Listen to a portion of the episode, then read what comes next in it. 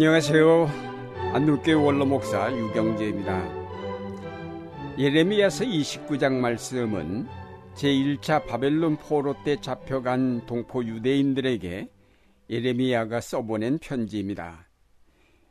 예레미야가 이 편지를 쓴 것은 절망 가운데 빠진 포로들에게 하나님을 바라보며 그 약속을 기다리게 하기 위함이었습니다.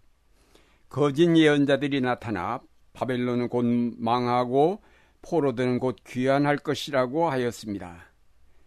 예레미야는 이런 거짓 예언에 유혹받는 그 백성을 일깨우고 그들이 취할 신앙적 생활이 무엇인지를 알려주었습니다.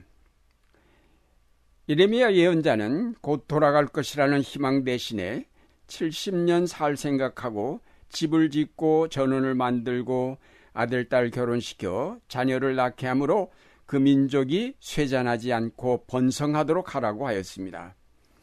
그리고 바벨론을 증오하는 대신에 그 나라의 평안을 간구하라고 하였습니다. 그뿐 아니라 그들을 향한 하나님의 생각이 재앙이 아니라 평안과 소망이라고 하였습니다.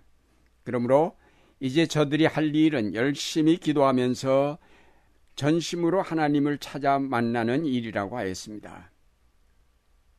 예언자 예레미야의 이 편지는 오늘날 코비드19로 고난 가운데 있는 모든 민족, 모든 사람에게 해당되는 말씀입니다.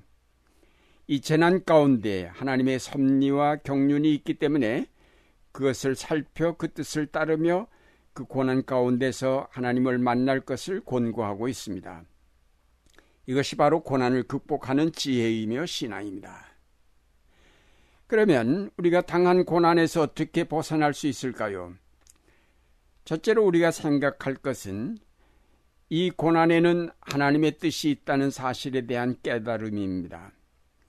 예레미야는 이스라엘 자손이 포로된 것은 하나님의 섭리라고 보았습니다. 29장 4절에 만군의 여호와 이스라엘의 하나님 내가 예루살렘에서 바벨론으로 사로잡혀 가게 한 모든 포로에게 이같이 이르노라라고 하였습니다. 그러니까 그들의 죄악을 일깨우고 그들로 회개케 하여 새롭게 하시려는 하나님의 계획이 그들을 포로되게 하신 것입니다. 이런 고난의 경우 그것을 벗어나려고 애쓰기보다는 회개하며 하나님의 뜻을 찾아 그것의 실현을 위해 노력하는 것이 무엇보다도 중요합니다. 물론 욥의 고난처럼 원인을 알 수 없는 경우나 혹은 선을 행함으로 받는 고난의 경우도 있습니다. 이런 경우에도 거기에 하나님의 어떤 뜻이 있음을 깨닫는 것이 중요합니다. 지금 전 세계에 불어닥친 코비드19의 경우도 그렇습니다.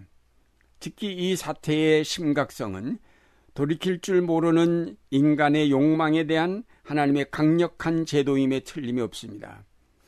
끝없는 욕망을 향해 치닫는 세계에 제동을 거시는 하나님의 뜻을 우리가 헤아려야 할 것입니다. 교회들은 코로나 때문에 예배드리지 못하게 되었음에 대해서만 불평을 할 것이 아니라 이 재난을 통해 하나님이 나타내시고자 한 뜻이 무엇인지를 찾아내고 연구하여 한 목소리로 세계를 향하여 그 뜻을 전파함이 마땅할 것입니다.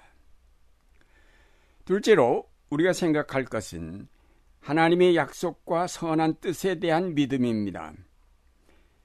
예레미야의 편지에 보면 나의 생각은 내가 하나니 재앙이 아니라 곧 평안이요 너희 장래의 소망을 주려 하는 생각이라고 하였습니다.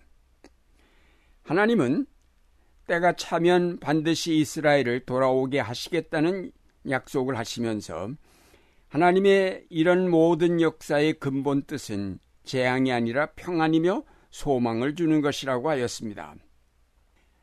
사실상 이 말씀을 우리의 고난 현실에서 이해하기란 쉽지 않습니다. 어떻게 쓰디쓴 고난의 영유 속에서 하나님이 계획하신 평화를 생각할 수 있겠습니까? 코로나 감염으로 사랑하는 가족이 고통을 당하고 혹은 세상을 떠나는데 어떻게 소망을 떠올릴 수 있겠습니까? 연거푸 다가오는 가정의 시련들 속에서 그것이 그 가정의 거듭남과 평화와 소망을 향한 것이라고 말할 때에 그것을 어떻게 쉽게 받아들일 수 있겠습니까? 그럼에도 우리는 하나님의 약속과 그의 은총을 믿어야 합니다. 하나님은 근본적으로 모든 역사를 사랑으로 운영하고 계신 분임을 확신해야 합니다. 하나님은 우리에게 재앙을 내리시는 분이 아니라 우리를 구원하시는 분임을 의심치 말아야 합니다.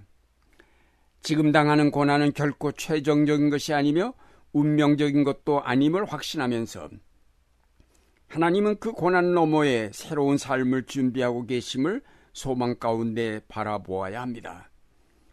그분은 우리를 구원하시고자 유일하신 아들을 아끼지 아니하신 분임을 우리가 기억해야 합니다. 고난 당하며 신음하는 우리를 위해 성자와 성령께서 기도해 주고 계심을 우리가 알아야 합니다. 우리가 이런 신앙을 갖게 되면 당한 고난 속에서 두려워하거나 절망하지 않고 극복해 갈 수 있는 용기를 갖게 될 것입니다. 고난 가운데서 조급해하지 아니하며 하나님께서 약속하신 때를 기다리면서 하나님께 대한 신뢰를 더욱 두텁게 해갈 수 있습니다. 끝으로 우리가 생각할 것은 고난당할 때에 하나님께 울부짖으며 기도해야 된다는 사실입니다. 예언자 에레미야의 편지 마지막 부분에 보면 너희는 내게 부르짖으며 와서 내게 기도하면 내가 너희를 들을 것이요 너희가 전심으로 나를 찾고 찾으면 나를 만나리라고 하였습니다. 기도를 통하여 하나님을 만나라는 것입니다. 고난은 바로 우리를 하나님에게로 가까이 이끄시기 위한 하나의 방편입니다.